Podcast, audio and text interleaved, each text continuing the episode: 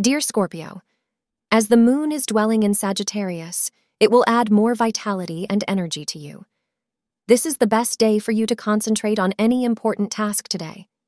You can focus on your task today more than on other days.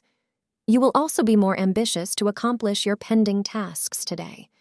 It is also a perfect day to make strong bonds with your near and dear ones. It will enhance your peace of mind, and you can get more inspiration to achieve good things in life. Astrologers suggest wearing anything in yellow to attract more positive vibes today. Also, scheduling your most important tasks between 10:30 a.m. to 12 p.m. today can bring success to you. Today you will find yourself wondering if a new friend is perhaps going to be something more in time.